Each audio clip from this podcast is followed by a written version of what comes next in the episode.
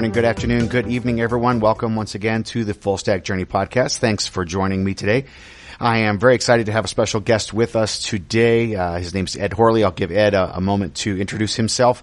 Um, as I mentioned in the last episode of the podcast, we're going to transition just a little bit now to start talking to some folks who are a little more specialized. Not that they're not making their own sort of journey in, in multiple disciplines, but we want to dive a little deeper into some specific areas so that over time, as you are listening to the Full Stack Journey podcast, you'll get a lot of exposure to a lot of different areas. And I think that will really enhance sort of the journey of, of embracing all of these different, different disciplines in IT. So we're really excited about that. This will be the first episode in a series of episodes doing that. Um, once again, joining me today is Ed Horley. Ed, why don't you take a minute and introduce yourself? Well, thanks so much for having me, Scott. I really appreciate it. Uh, for those that don't know me, I guess normally I go by the crazy IPv6 dude for for uh, for sort of my community work around uh, IPv6. So I'm on the California v6 task force and, and others. But funny, uh, sort of a funny side, uh, that's not my day to day sort of job. I actually spend a, a, tremendous amount of time actually working on, on cloud. I actually the, run the cloud practice for a small integrator VAR out here in, in California in Silicon Valley. And, uh, so I really spend the majority of my time working on AWS, Azure, uh, and all the associated things that go along with that. And in addition, obviously have a team of individuals that uh, are you know, help support the work that we do around around cloud. But uh, I, I, still get to dabble in V6. They still let me do that. well, that, that's good, and and we're we're all the better for it. Excellent. Uh, so, kind of jumping off your your mention there, Ed, of the fact that you're leading a team with the cloud practice for your employer.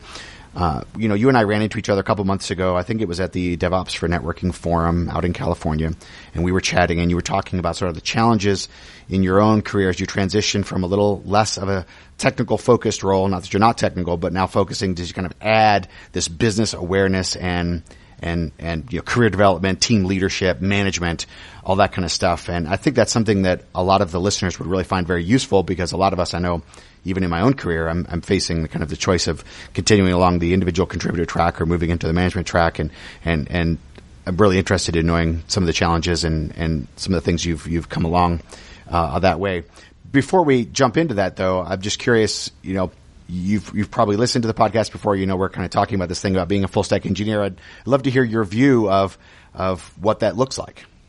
Yeah, yeah, it's a great podcast. I really love uh, some of the guests you've had on. So Brent's always humble. when he when he says he knows nothing, uh, it makes me feel like I really really know nothing.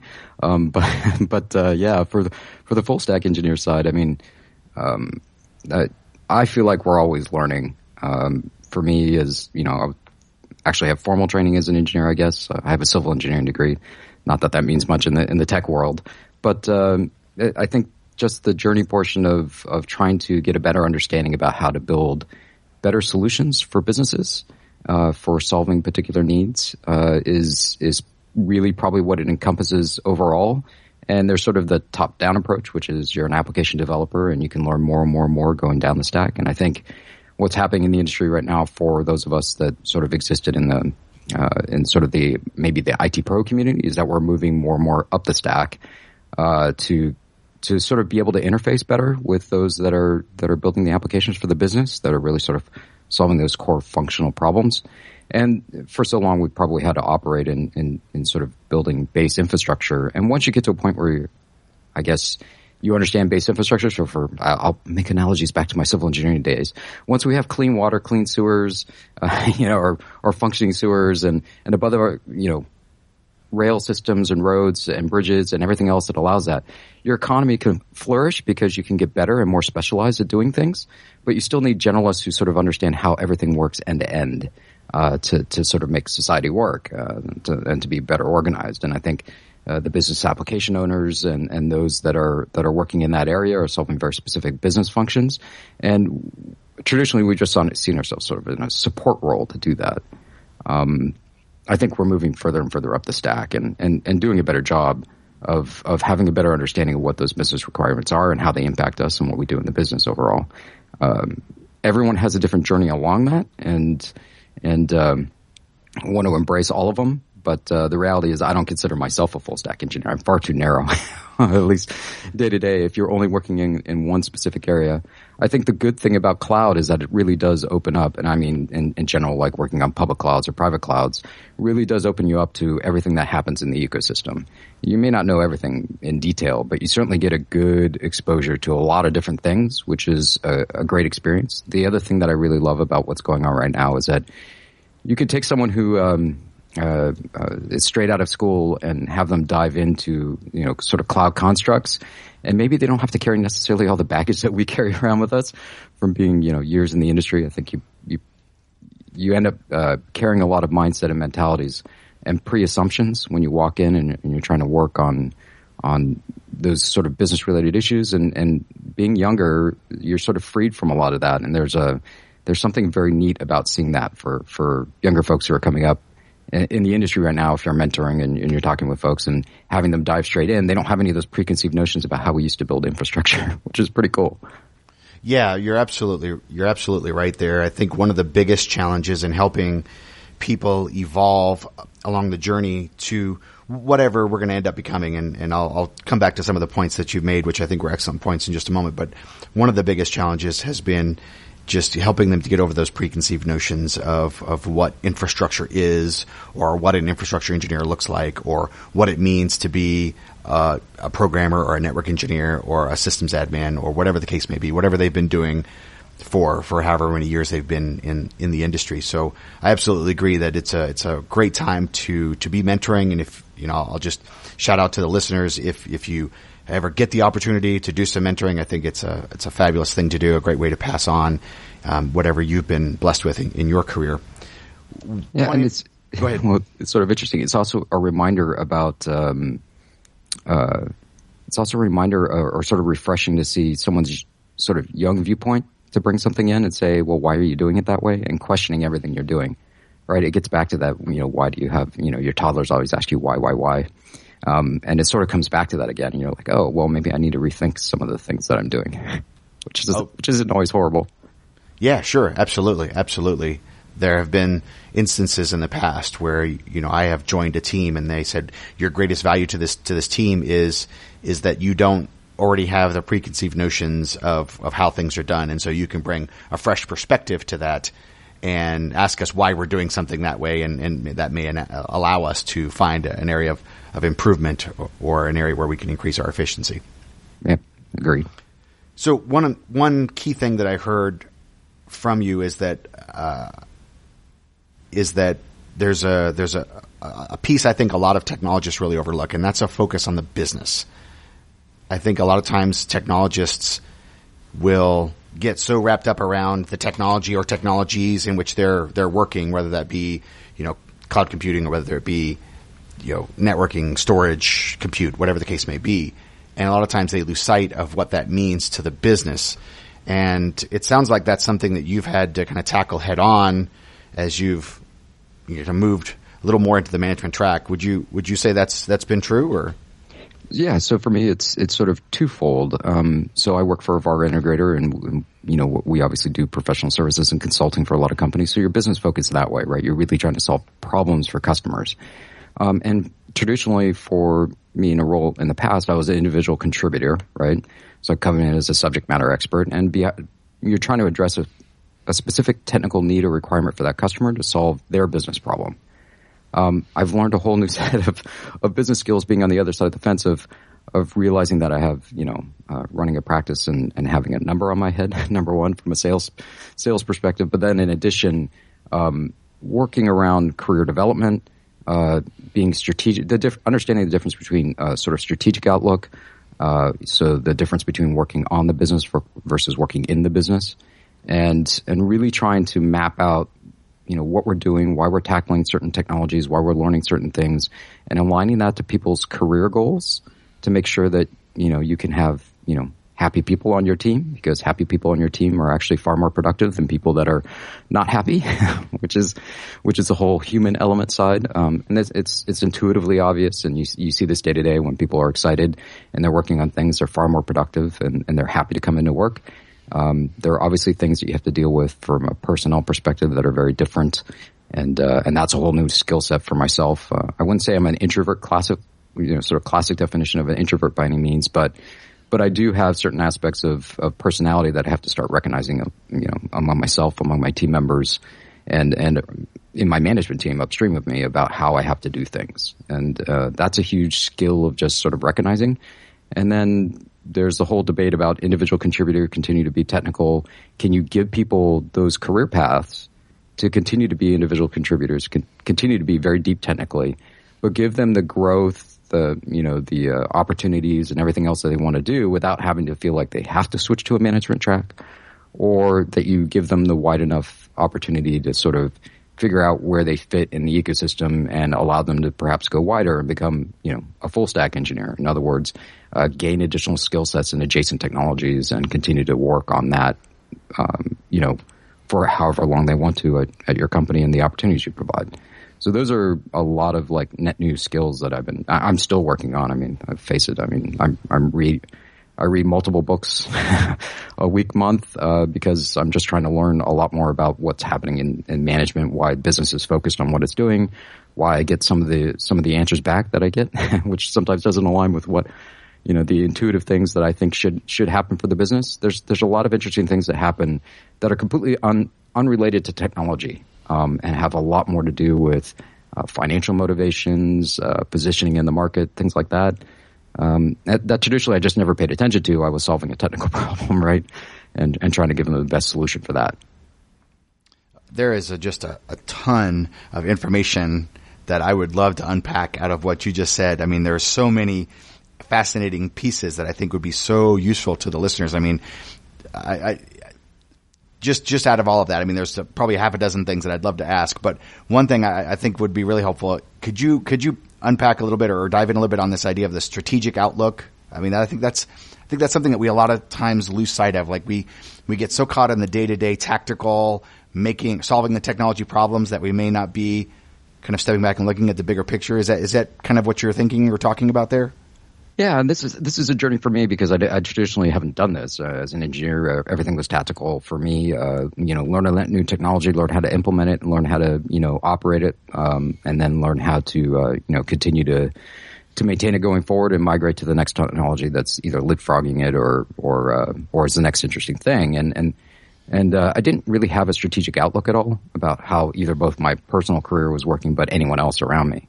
Uh, I had to learn how to change that. We we do regular stand up meetings um, uh, for for for my team, um, and I do something a little different where I host offsites. Uh, the goal being is we're trying to get rid of all distractions. We have I, I do different ones per per quarter and per month, and the monthly ones are all tactical. We got a list set of to do items that we want to hammer through. We need to hammer through all of these items as a team. We get in a room, we collaborate, we knock all those out. And that's great. And engineers totally know how to do that because that's, you know, just in your wheelhouse. And as a team, we try and get that stuff done. But I, what I do once a quarter is I actually do strategic things like, and, and we sit down and do the same sort of offsite work, but it's, it's all about where do we want to go? Why do we want to go there? And what's important about, you know, these particular technologies? Should we be adopting them? Should we be putting them in some sort of workflow of solutions that we're doing? And then what's happening in the general you know, sort of business market and climate and, and what's driving the behaviors about why certain technologies are being adopted. Uh, and that, and that's really, that's been a learning curve for me. I'm, I'm not particularly great at it. Uh, and so I really try to leverage what I see other people in the industry that are, that are doing stuff well that way. You know, certainly there are really good people who are technologists who have very good strategic thinking capabilities. I think, uh, it's very interesting and, and many of them are, are, are entrepreneurs in their own right, right? Because they're seeing sort of around corners, right? They're seeing very early where something is trending and they're saying, hey, there's a business opportunity here to be strategic with a piece of technology to solve these sort of business related problems. And that's, I, admire that skill very much as someone who grew up in Silicon Valley. Um, I get to see it quite a bit.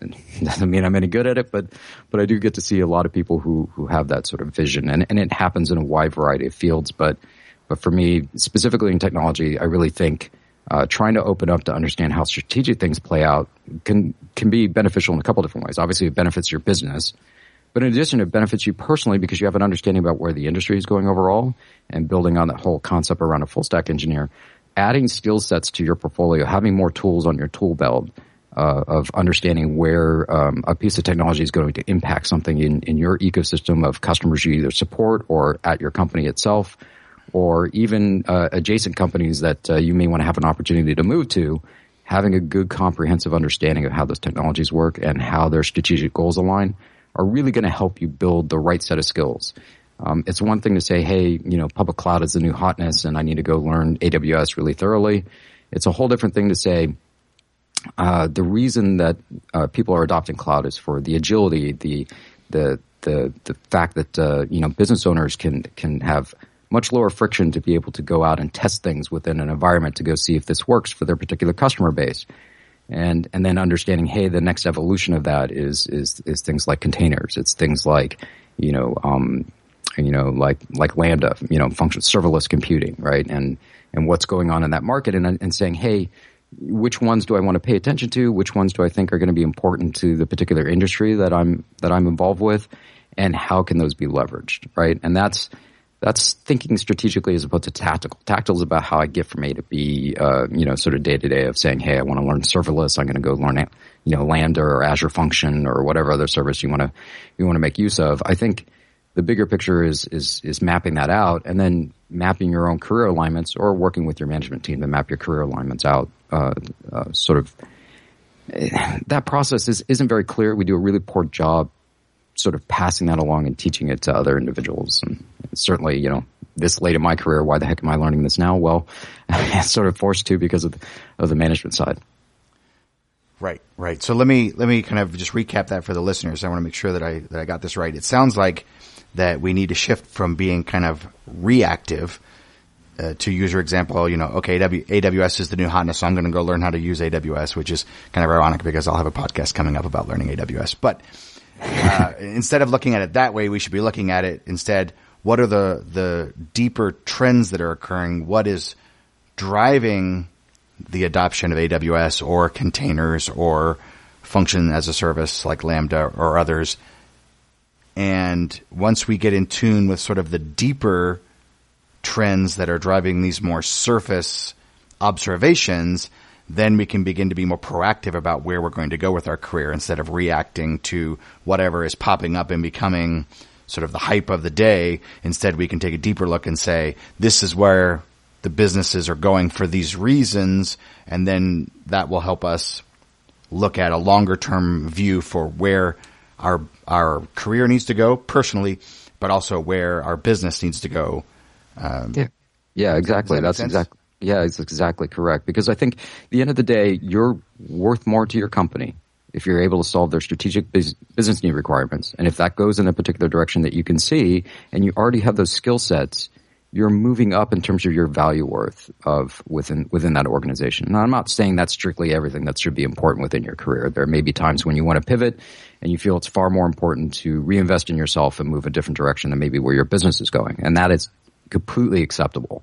But I just think um, if you're going to take the opportunity and the time to invest in your career and invest in the skill sets that you have uh, in, in the development of your sort of full stack engineering, you know, more tools on the tool belt, I think that that process really needs to be part of how you make decisions about what technologies you're going to adopt.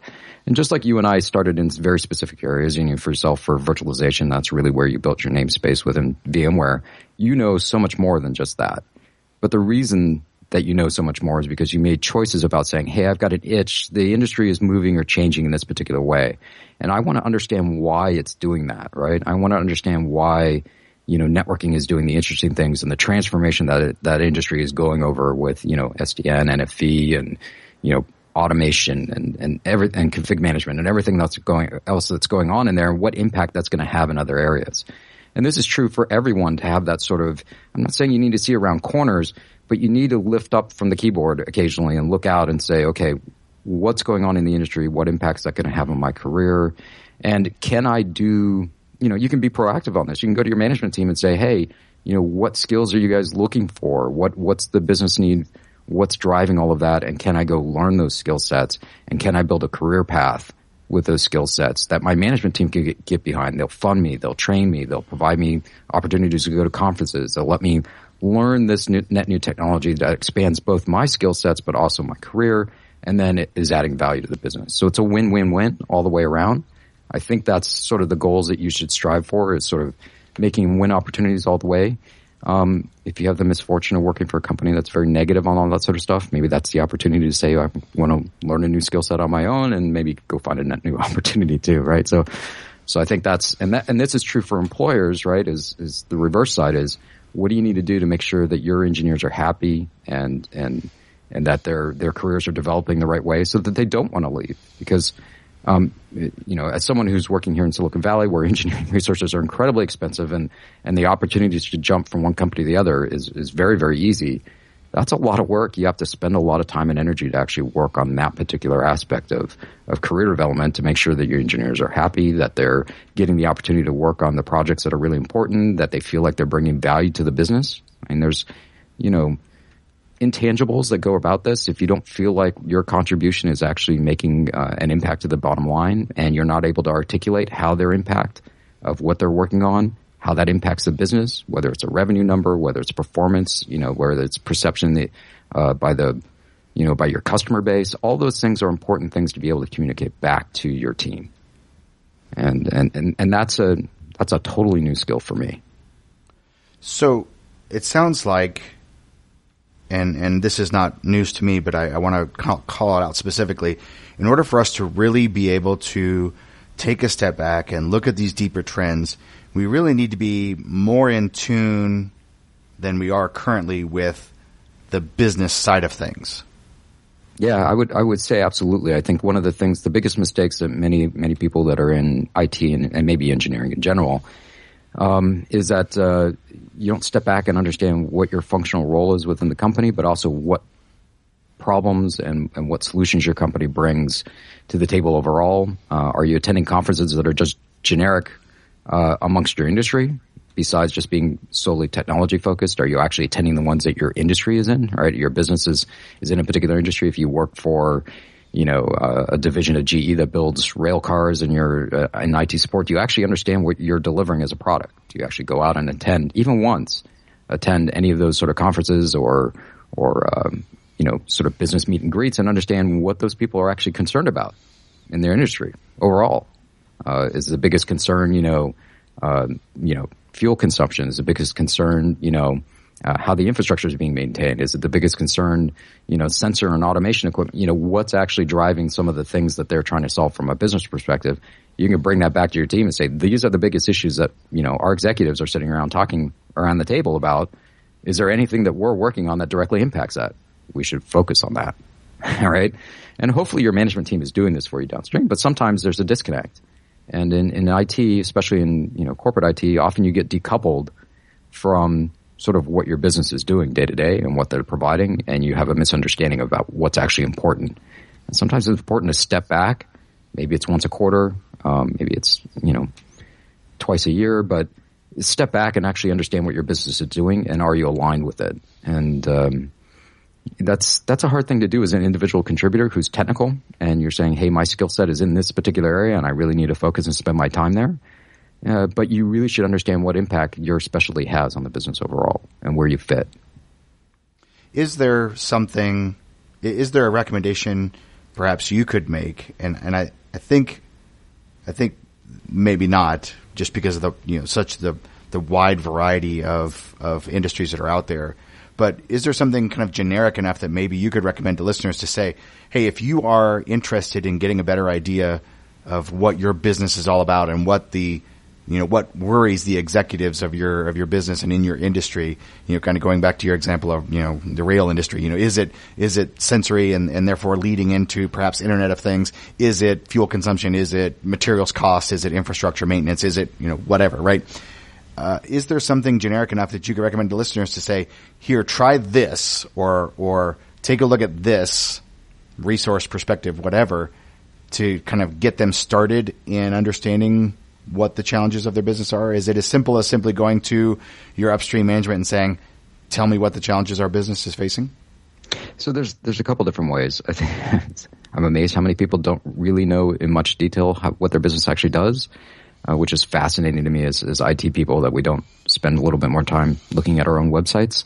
uh, and and what our marketing team is pushing out there and telling people and spending time talking. Almost every company has a sales team, right, of some sort.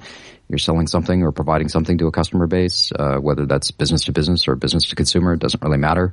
And and really talking to those individuals because they they have a very intimate understanding about exactly why someone is choosing to purchase something from your particular company, and or or whether it's a service, whether it's a product. Uh, and your sales team is intimately involved in understanding the challenges about what's going on and why your product is or, or service is either failing or succeeding. And and uh, you know you don't have to have these all that often, but it's it, it is something to get to know those folks and uh, just just be able to uh, have those sort of water cooler conversations. Uh, as, as, technical people, we we steer more and more towards I want to work from home, and I'm able to get you know, put my headphones on and, and concentrate and, and have the quiet that I required in order to get a task accomplished. And that's, that's all really good. But I really do think that, you know, as funny as it sounds, you know, those, those corporate events where you're, everyone's getting together and, and, uh, you know, you're, you're just there to socialize. Those actually have value, right? Of, of learning what's going on. There's a reason they host them besides just getting to, you know, getting to know your, your fellow, uh, employee and, and, learning what they do as as a job. It's it's also important to understand um, and and get those opportunities to talk to you know sales teams and sales kickoffs.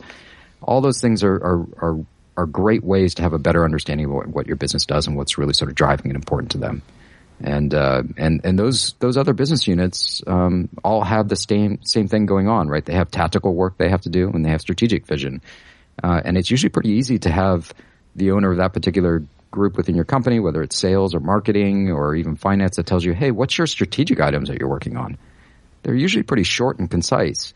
And that's a great opportunity. You don't want to know every single tactical thing they're doing, but the strategic items that they're working on are certainly, uh, are, you know, shared vision are, are, are easy, are easy asked. And if they don't have them, that probably is a pretty good leading indicator too about maybe their management style or, or where they sit, um, in terms of uh, comprehending how important that might be to the business overall. And uh, the the places that I've seen that do this very very well, they have a an overall framework of a vision of what they're providing. Um, they're able to describe very succinctly what uh, what their company does, what what they're providing, and then each management organization or group within within that company is able to do the same thing for what their what their particular contribution to the business is. And um, I never spent when I was younger, I never spent any time really asking people about that. And I think that's something that uh, you know, if I were to talk to my you know, 22 year old self, I'd probably be tapping on the shoulder and say, spend a little bit more time paying attention to that. It will probably help your career in, in the long term. That's awesome. Awesome. So kind of the key things I heard out of that were uh, one, you know, read read your own company's website, and and look at it not as a website, but actually read the content. Like you know, if you're if you're one of the guys that helps support the website, don't don't worry about that part of it. You know, uh, actually look at the content and what what your business is trying to get across to the consumers or partners uh, of your organization, and then just talk to. Uh, other people in your organization, particularly those that are kind of involved in the in the front line, so to speak, marketing and sales, and they will be typically be able to give you a much better idea of, of the challenges that your company's facing in the market, who your competitors are, and, and what what your company's trying to accomplish, and, and, and that sort of thing. Yeah, absolutely. I think the other thing is is that if if you have the uh, gumption to go up and start be, start talking to folks who are director, VP level, and stuff like that, and asking them these sorts of questions, uh, you will show up on their radar, right? And I think you know part of your career development is uh, you don't get promoted if you don't get recognized, um, whether by your peers or by your management and uh, and I think that's an important aspect. Um, we as engineers, uh, we have a tendency not to toot our own horns very often. We just sort of think the work speaks for itself, and uh, you know, that's not always the case. And it's a really hard thing to get get past because it's never been something I've been particularly comfortable with. It's sort of like, okay, I've, I've done my work, and that should be good enough on its own. The problem is, is that many people upstream don't necessarily have the technical chops to assess whether you did a good job or not, right? Outside of the customer feedback or, or, you know, your, your colleagues' feedbacks. And so that's, that's a hard thing to learn how to do. And, uh, you know, by doing these simple sort of steps, it definitely puts you on people's radars of saying, hey, you know, um, you know, Scott's really paying attention to, you know, and was coming up and asking some really interesting questions. And I was able to give him some stuff and, and, you know, he was able to go back and actually, you know, push through some changes within his team and organization that really helped me. Um, people remember that. Yeah, absolutely. And I, I do agree that a lot of times those of us in IT do have a hard time with that, that level of self promotion. We kind of feel like, you know, oh, you know, we're just making a bigger deal out of it is and that they, we should be able to stand on the quality of our work and, and that's, and that should be enough. But a lot of times, as you point out, it, it is not. So this is fantastic information, very, very useful. I want to, I want to circle back a little bit to something we've, we've danced around a little bit, and that is the topic of career development and not just your own career, but also, you know, in your role, you're, you're looking at how do I manage career development for people who are on my team, for people who I, who I manage. Um, can you, can you talk about that a little bit? Yeah, so I mean, without getting too too much specifics, right?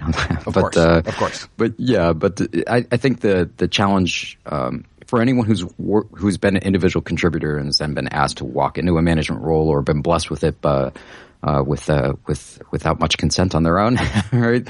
you, there are skills that you're going to have to add to to to make sure that you're doing a, a good job, and um, and everyone wants to you know to to do the best that they can, and I think uh, the reality is um, you will have to spend time doing learning ar- around this to, to build skills around it. And then in addition, uh, I, I, think it, it, you're going to realize that it's going to steal away from some of the impact time of your technical skill sets that you focus on day to day.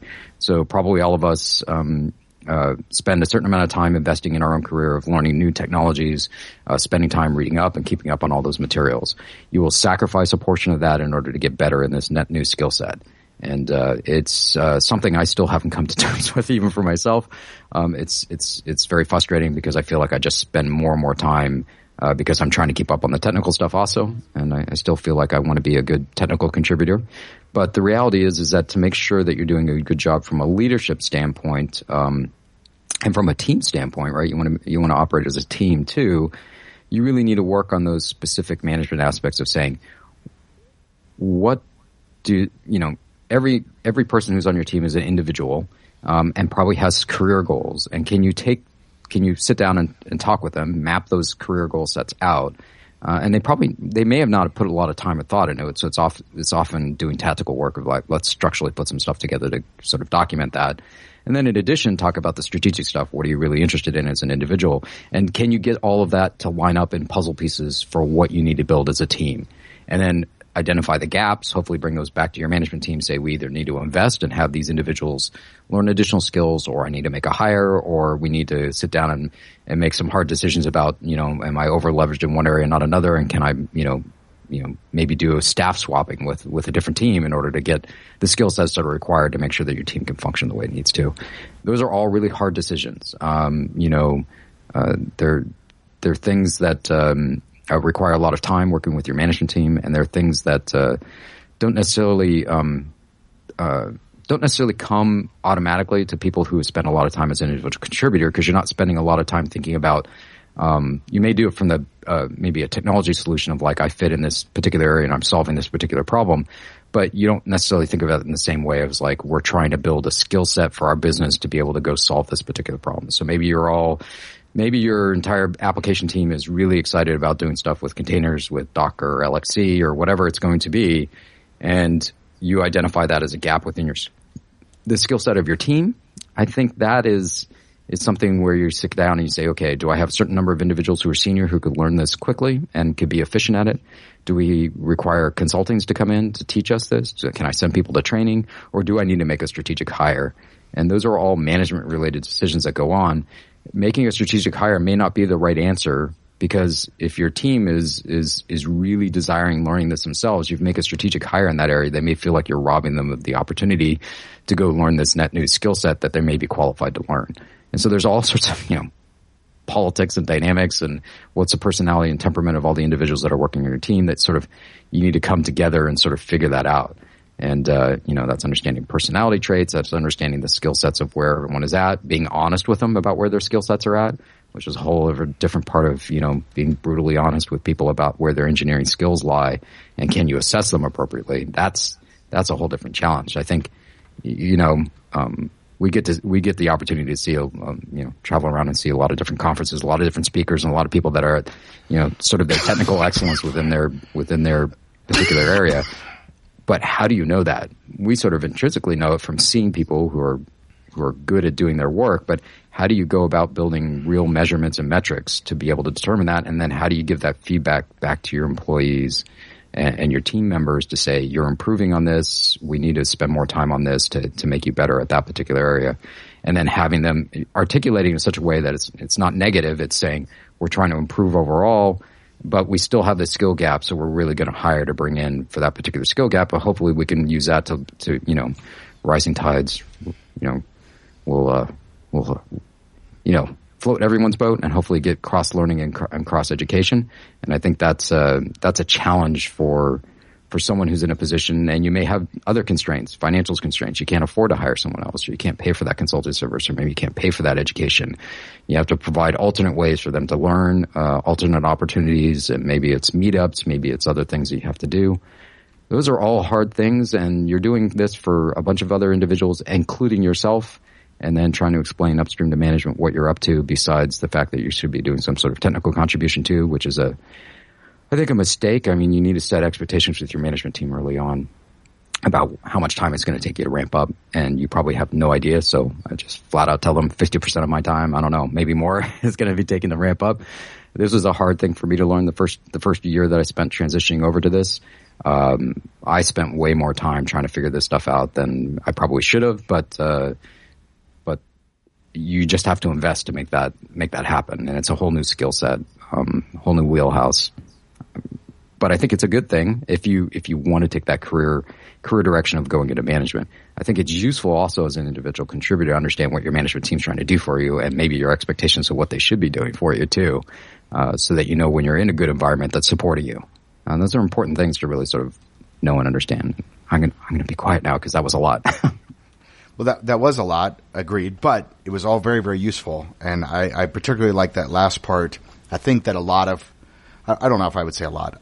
Uh, actually, I don't know if I would uh, have any idea. I'm just guessing here because I don't have any metrics on the podcast. But I think that a lot of listeners are probably more on the individual contributor track. Um, just by sheer volume, you're going to have more of those than you are going to have managers.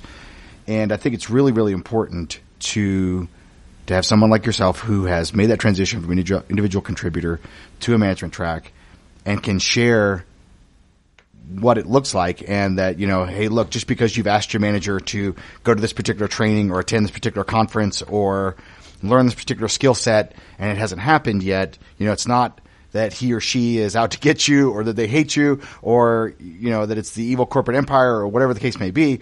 There's all kinds of dynamics in place here. And so really what it comes down to, and correct me if I'm wrong, Ed, is that communication is really, really important. Open, honest, transparent communication, both upstream to your management team. And then if you are that, that management team downstream to the, the team members of letting them know this is what's going on. This is what we're trying to accomplish for you this is what the business requires.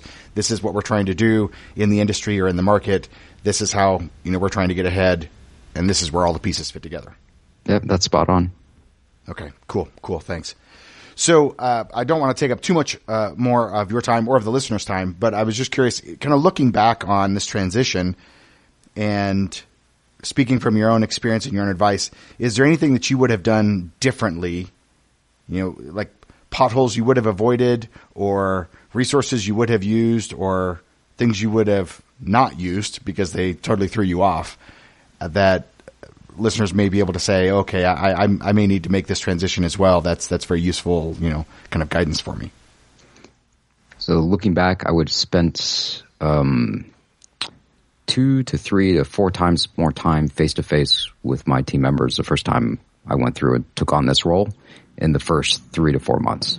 Mm, okay. um, I, th- I think you're, I was such in such a habit of being an individual contributor, being really technically good at what I was doing, and feeling comfortable with that. And I think the reality is is uh, it's very hard to switch gears.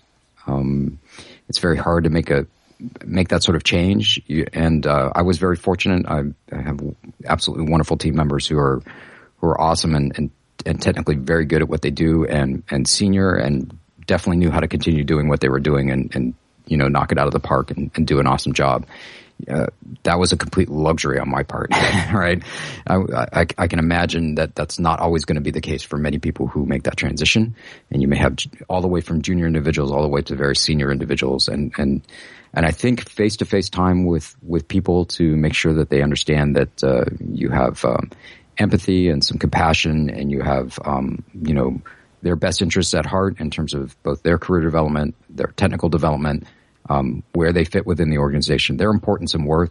Those are all important things to do, and I think we forget that um, that face to face time and and uh, providing you know tangible, actionable feedback very quickly about what they're doing well and what they're doing poorly are all things that uh, um, you know traditionally I never really had to worry about. I only had to worry about myself, and then you know um, if, if if it was required going over and fixing behavior from someone else to make sure I got what I needed in order to get my project done, right? Which is very typical for how engineers sort of deal and tackle with problems. And uh, as opposed to saying, "Hey, we're all in the boat. We all need to row together."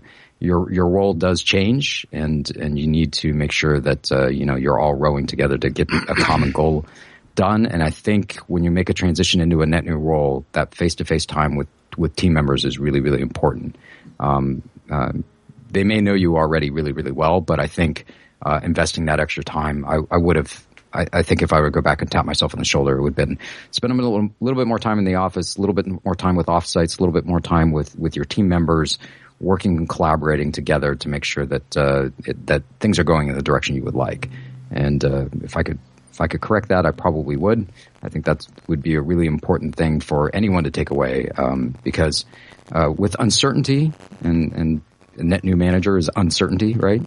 um, with uncertainty comes you know trepidation about how they feel about where they where they fit, and uh, and I think you wanted to try, try and alleviate that, and I wish I had done a better job with that one. Okay. Okay. Thanks for thanks for, thanks for sharing that. That was that was very useful, and I would I would agree that uh, there's, a, there's, a, there's a lot of great points here for for, for both sides of the fence. If you're out there listening and you are a manager, that's very very very practical advice, advice that FaceTime, FaceTime is important, especially if you're a new manager. You've got, you've got team members that, that you know, you know, you, you, you're, you're, you're responsible, for them, having to FaceTime and, and demonstrating compassion, uh, care for them as individuals, as team, team members. That you're, you're looking out for them and help them get their job, their job done. And, you know, you're all, all together. I guess is absolutely, absolutely critical. I've been in teams where you didn't have a lot of that, and it certainly makes a difference when, when your, your, your manager, manager, your guy, that, or gal that you're reporting is there, and they there, they're there, and you can call them, call them need to. On the flip side, as an individual contributor, if you are out there and, and that's you know, you're listening, and that's who you are, then there's there's also this this one thing that I really want to pull out there. And you're talking about, you know, as engineers, we often get locked into getting our job done instead of saying, "Hey, we're all in the same boat, and we all need to row together." And actually, I would I would encourage everyone, and and I think this is one of the things that I keep hammering uh, when I do conversations at, at events and conferences and, and talking with people is that it doesn't matter whether you're a manager or an individual contributor. You know, we, we all need to be thinking about this, this idea of it's not just us, ourselves that we, we need to look out for. It's, it's the rest of the team too. You know, we need to be showing empathy and compassion to our team members, to our colleagues, um, and saying, you know, rather than pointing the finger and saying this is not my problem, this is your problem. You know, hey, this is our problem. Now, what can we do to fix it? You know, what can I do to help you? What can you do to help me? What can we do to work together to get this thing resolved? Again, in the context of, you know, how are we how are we working to, to solve problems for the business? Yeah, I think I think the industry is changing overall in that way. You know, from a technical aspect, maybe this is manifested in like you know, blameless postmortem, Porsche modem, uh, um, sort of. Uh, mindset of saying, "Hey, you know, let's just figure out what went wrong. Let's not worry about who who who did it." I, there are times when it is appropriate to say, "Hey, you just." don't do that again. But, uh, but you know, occasionally it's it's. Uh, I, I, think the vast majority of the time it's hey, hey, what was broken in our process that even allowed this to happen? And I think that blameless part is is what's happening in the industry overall. That is a trend that's going on, mm-hmm. um, and and maybe that's manifest on the other side too, on the management side. But yeah, I, I completely agree. That's the, those are good things to do, and it's it's always good to have more collaboration and communication. And you know, maybe that's why the rise in popularity of all these different communication channels are are becoming more and more important uh, within this ecosystem. I mean, certainly Slack allows for for a lot of that. So just the the ecosystem of products that are being developed today really maybe uh, are bent around that mind mindset and focus. Yeah, but I, I think it, I agree with you. Um, but I think you know we, we need to go back and kind of restate that both for individual contributors and for those in management, none of those collaboration tools are going to replace FaceTime. Yes, absolutely. I mean, we say FaceTime, we're not talking about, you know, the Apple thing. We're talking about, you know, actual interpersonal direct communications, right?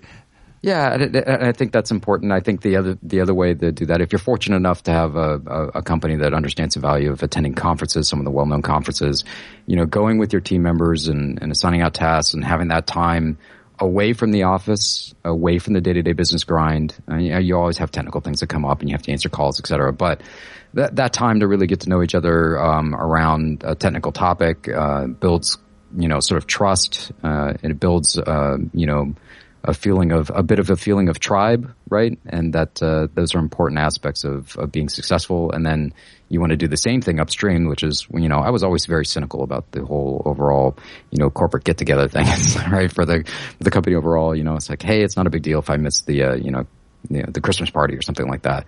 But that is their opportunity to build, you know, the, the company tribe of, of, of being members on, uh, in a company together and working on a common goal. And often, you know, sales kickoffs and quarterly meetings and, you know, uh, you know, all, all those other things they work on are to do exactly that. And I think sometimes we, um, as engineers are sort of like, ah, you know, I don't have to bother attending that or, you know, I want to be antisocial for, for the day. And, you know, uh, open yourself up a bit and, and reach out and do a little bit more on that side will go a long way.